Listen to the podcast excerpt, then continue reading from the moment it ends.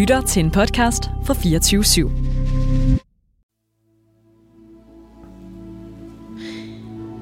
De røde-brune fliser på torvet i den meksikanske by Zacatecas er våde den her formiddag i slutningen af august.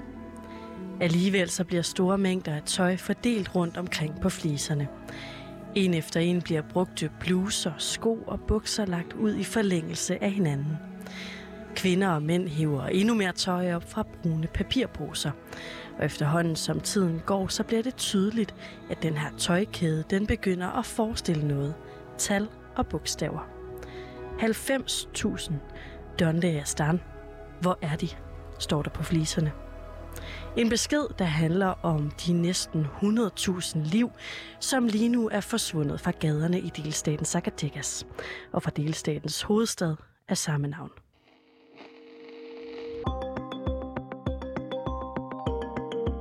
Zacatecas er blevet centrum for en blodig krig. To meksikanske grupperinger kæmper nemlig lige nu om at blive den dominerende magt i forhold til at få produceret og leveret stoffer, der skal sælges til USA. Men narkokrigen den har en kæmpe slagside for den resterende befolkning, der bliver brugt som gisler. I dagens udsyn der ser vi nærmere på narkobanderne, der har splittet en meksikansk delstat ved at kidnappe uskyldige mennesker, banket en business op omkring opioider og ikke mindst skabt enorm utryghed i gaderne. En utryghed, som altså kun ser ud til at blive forstærket. Det her er Udsyn med Sofie Ørts.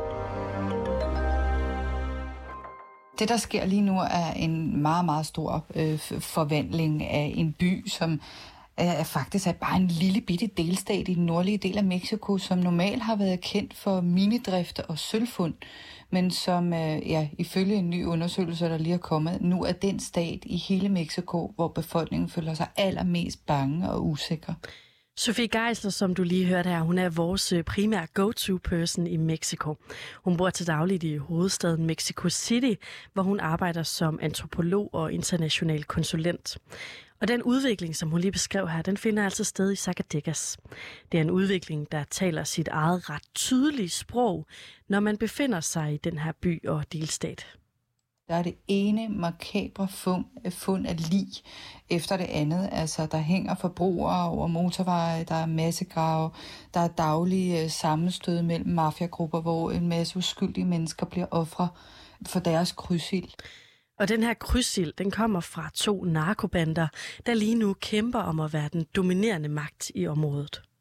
Zacatecas, bare så man lige kan forestille sig lidt, hvor det er. Det er Zacatecas er en meget lille stat, der grænser op til otte andre stater. Og i den her lille stat, der bor der så 1,6 millioner mennesker, øh, som mest af alt faktisk lever af minedrift og landbrug. Men så for 20 år siden, så var der bosat der så nogle øh, ledere fra den allermest brutale narkokvartelser. Og de bosatte sig simpelthen i delstaten, øhm, og det var så starten på en radikal forandring for befolkningen, som jo så lige pludselig skulle begynde at leve side om side med mafiaen og levede under deres terrorregime. Men øhm, i 2012 og 2013 blev de her store ledere fanget og sat i fængsel. Og så kunne Zacatecas sådan ligesom begynde at lette op. Lige indtil for ganske nyligt, altså det vil sige inden for det sidste års tid, to år, hvor er der er startet en meget blodig krig, som bare eskalerer for hver dag, der går. Og hvorfor er det så lige Zacatecas, der er blevet en kampplads for narkokrigen? Årsagen til det skal vi finde i USA, der, som du måske ved, har haft en decideret opioidkrise. En krise, som indeholder enormt store mængder af smertestillende medicin. Medicin, som over en 10-årig periode, altså fra 1999 til 2019, medførte 500.000 dødsfald på grund af overdosis i USA alene. Men under coronapandemien, der er salget altså steget igen, og det har givet arbejde til de her bander i Mexico. Der er to meget store narkogrupper, øh, narkomafiagrupper oppe i den nordlige del af Mexico, som kæmper om det her marked. Øhm, og de kæmper om det her øh, marked øh, i Zacatecas, fordi netop som vi snakker om lige før, så grænser det op til otte stater. Så det er en meget strategisk sted. Og her fra Zacatecas, der kan de her narkogrupper så på egen hånd sørge for, at stofferne de kommer videre til USA. Man er endda begyndt, sådan netop fordi det er så strategisk en lille bitte stat der, øh, så er man begyndt at lave større laboratorier fra mafiaens side, hvor at de så producerer de her stoffer, som øh, folk så bruger i USA. Lige nu der står de her to modstridende grupperinger i en åben krig. Den, som vinder krigen, bliver den dominerende magt i store dele af Mexico. Sofie Geisler, hvad ved vi egentlig om de her to øh, grupperinger? Den ene det er det, man kalder golfkartellet. Altså det er dem, der, der faktisk har domineret størstedelen af det nordlige Mexico. Og det er en af de allermest, øh, altså det er en af, en af de narkokarteller, som har allerlængst historie i Mexico. Øhm, og de har faktisk øh, siddet på markedet, på en meget stor del af markedet. Og så øh, omkring, ja, omkring 2009-2010, så har de virkelig fået en alvorlig konkurrence for det, man kalder Los Zetas. Los Zetas, siger man, er simpelthen kommet fra forskellige former for specialstyrker, som faktisk var trænet af den meksikanske, altså de var del af de meksikanske øhm, myndigheder, myndigheders specialstyrker og var trænet i USA. De gik så fra øh, myndighederne og lavede deres eget kartel og har været den allermest blodige, der nogensinde har fandtes i, øh, øh, i Mexikos historie. Los Zetas is a powerful and violent criminal syndicate in Mexico and is considered by the U.S. government to be the most technologically advanced, sophisticated, and dangerous cartel in Mexico. They are most notoriously known as a drug cartel with an affinity for indiscriminate, brutal violence, torture, kidnapping, and slaughter. Og Los Zetas har altså også i den her konflikt i Zacatecas udrullet en helt ny form for magtudøvelse. Normalt har narkokartellerne ligesom holdt sig til, at folk, der har været involveret i deres arbejde, øhm, at, at dem, der måske også bøder for det, hvis der er nogle regler, de bryder, eller nogle andre ting. Men i den her situation, i forhold til, da Las Zetas kom på banen, så har, har, har det ligesom ændret hele måden at tænke på for narkokvartellerne, for de tager hele befolkninger til gisler.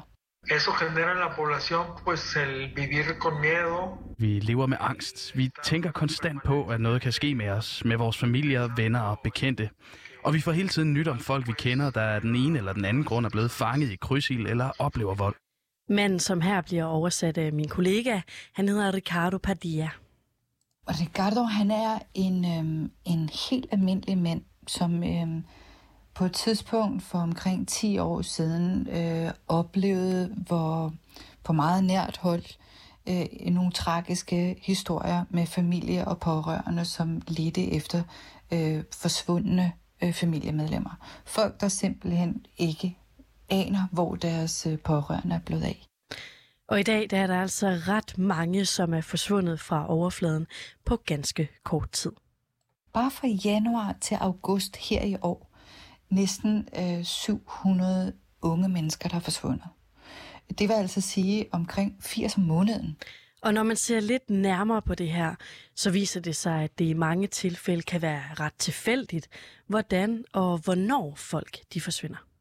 Størstedelen af dem er, er unge, de er mellem 14 og 20 år. Øhm, de fleste af dem øhm, er på vej på arbejde, øh, er måske i deres bil på vej til arbejde. Det kan også være, at øh, de er ude at gå en tur. De har været på café med vennerne og er på vej hjem om eftermiddagen.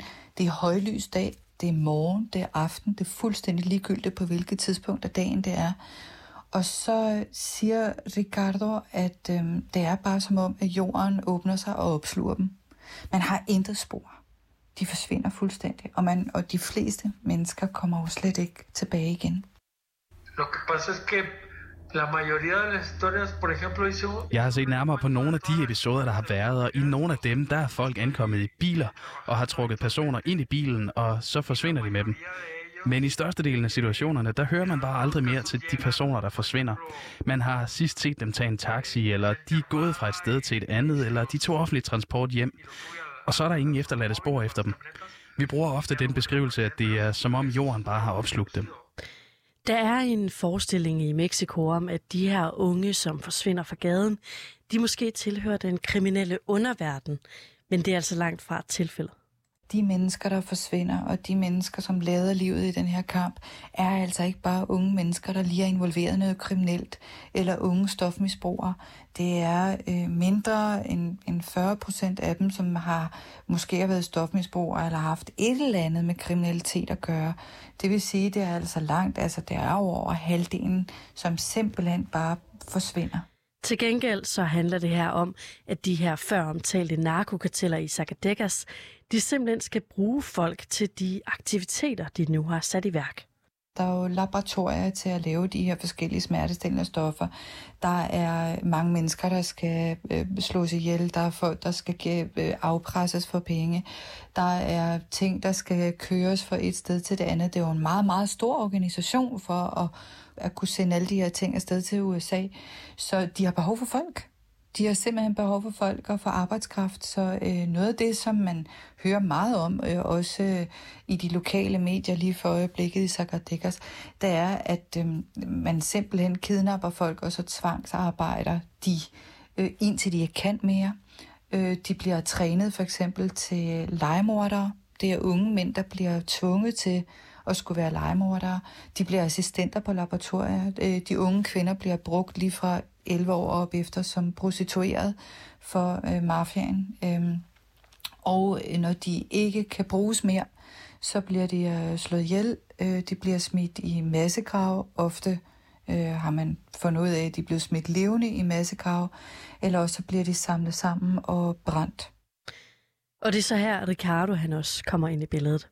Han har nemlig dedikeret sit liv til at lede efter de mennesker, som forsvinder i hænderne på de her mafiagrupper. Eh,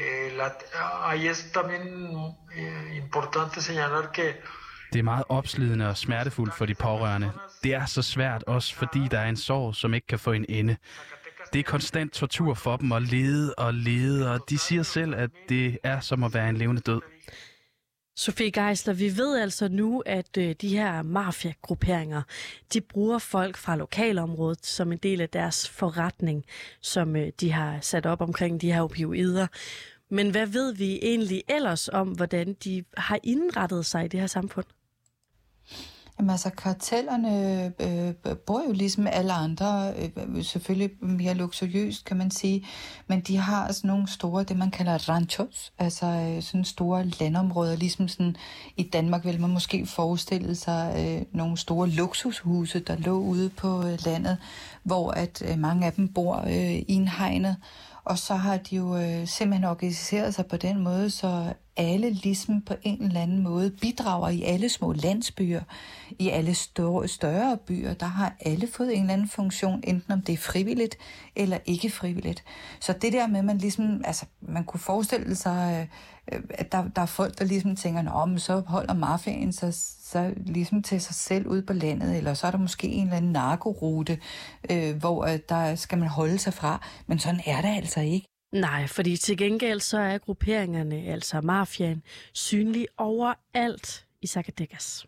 Øh, narkomafiaen, de kommer ind på sådan nogle pick-up-biler inde i byen, så kører de rundt, og så siger de for eksempel til øh, ældre kvinder, som står på en madbod på hjørnet og sælger øh, dakos for eksempel, så kommer de hen, og så siger de, så nu fortæller du fremover os alt, hvad der foregår her omkring, hvem kommer, hvem går, hvornår går de, hvem er de.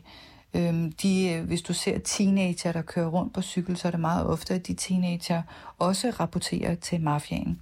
Tjenere på restauranter, taxichauffører. Så folk bliver simpelthen tvunget til at skulle bidrage til de her forskellige øh, måder at organisere sig på. Og så har de altså masser af udstyr. De har store tanks, de har pickup trucks, og de har militærudstyr. De har våben, som bliver brugt, hvis nogle af de lokale de kunne finde på at sige dem imod. Det viser en række nye avisudklip, som Sofie Geisler hun har fundet, og her læser lidt op fra. En læge blev skudt, da hun ikke stoppede ved narkomafiens barrikade. Næste. To ambulancefører blev skudt, da de kørte forbi en barrikade, fordi de havde en alvorlig syg i ambulancen. Præst dræbt, fordi han forsøgte at få lyset tilbage til folk, efter at mafiaen kottede strømmen. Så er der en anden note her, der snakker om en granat, der blev smidt ind i en lille kirke. 11 børn er såret. Deres familier beder om hjælp. Så er der en anden note her, der siger, at fire mænd hænger under broen her ved daggry. Så er der næste, der siger, politibetjente brændt til aske i deres patruljevogn. Huse brændt ned i net. Endnu en blodig net. 19 dræbte her til morgen. Ja, det er altså ret voldsomt noget af det, der kommer frem her. Og netop derfor gælder det også for lokalbefolkningen om at rette ind og adlyde de ordre, der kommer fra de her grupperinger. Og hvis det er, at man ikke makker ret, så tager de alle familiemedlemmer og, og torturerer dem, brænder dem, eller øhm, ja, bruger boremaskiner til at lave huller i deres knæ og så videre i den dur, og det er noget, man hører om hver eneste dag. Der er altså ikke nogen tvivl om, at Zacatecas er blevet orkanens øje for de her narkokarteller. Og så længe de her to grupperinger, Los Zetas og Golfkartellet, kæmper mod hinanden og om dominans på opioiderne, så bliver de folk, der bor i området, altså holdt som gisler. Altså sådan som det ser ud lige nu, er der måske ikke mange udsigter til, at det bliver anderledes, fordi at øh, de, har, de ser ud til, at de har lige stor styrke, de to narkokvarteller. Så, så man kan sige, at der er ikke en, der er på vej til at vinde. Normalt vil det jo ellers være sådan, at lige så snart der er en af dem, der har vundet det marked, jamen så, så får de ligesom organiseret sig for at forhandle noget på plads. Men i den her situation er det måske også lidt anderledes, netop fordi altså i pandemien er, er, er forbruget af fentanyl og de her opioider stedet øh, helt ekstremt i USA, så det er jo et marked, der er voksende, og det er ikke noget, som nogle af dem har tænkt sig at give køb på. De vil virkelig gerne ind og dominere det marked. Så indtil at, at øh, de ligesom finder ud af, hvem af dem, der kommer til at dominere, øh, så ser situationen ikke ud til at blive anderledes. Pues inmenso, ¿verdad? Porque el problema es que no es un una cuestión del pasado. Vi står foran en enorm udfordring. Det her er jo ikke et spørgsmål om fortiden, for situationen med folk, der forsvinder, den bliver bare ved og ved. Vi er i en form for krig, der er meget forvirrende og uforudsigelig, og vi ved ikke rigtigt, hvordan vi skal håndtere det. Men selvom at det lader til, at både de lokale og de nationale myndigheder, de har givet op på situationen i Zacatecas, så har lokalbefolkningen altså ikke sådan lige tænkt sig at give op. Der er virkelig meget, der kan gøres endnu, både for at støtte dem, for at, at generere penge til dem, øh, for at de har redskaber, og så forsøger de jo igen og igen også at øh, gøre opmærksom på det her, mest af alt internationalt, fordi at nationalt øh, bliver der ikke talt så meget om det, som det burde. Altså i Mexico øh, på nuværende tidspunkt er der 93.000 forsvundne mennesker, som, som man ikke ved, hvor er.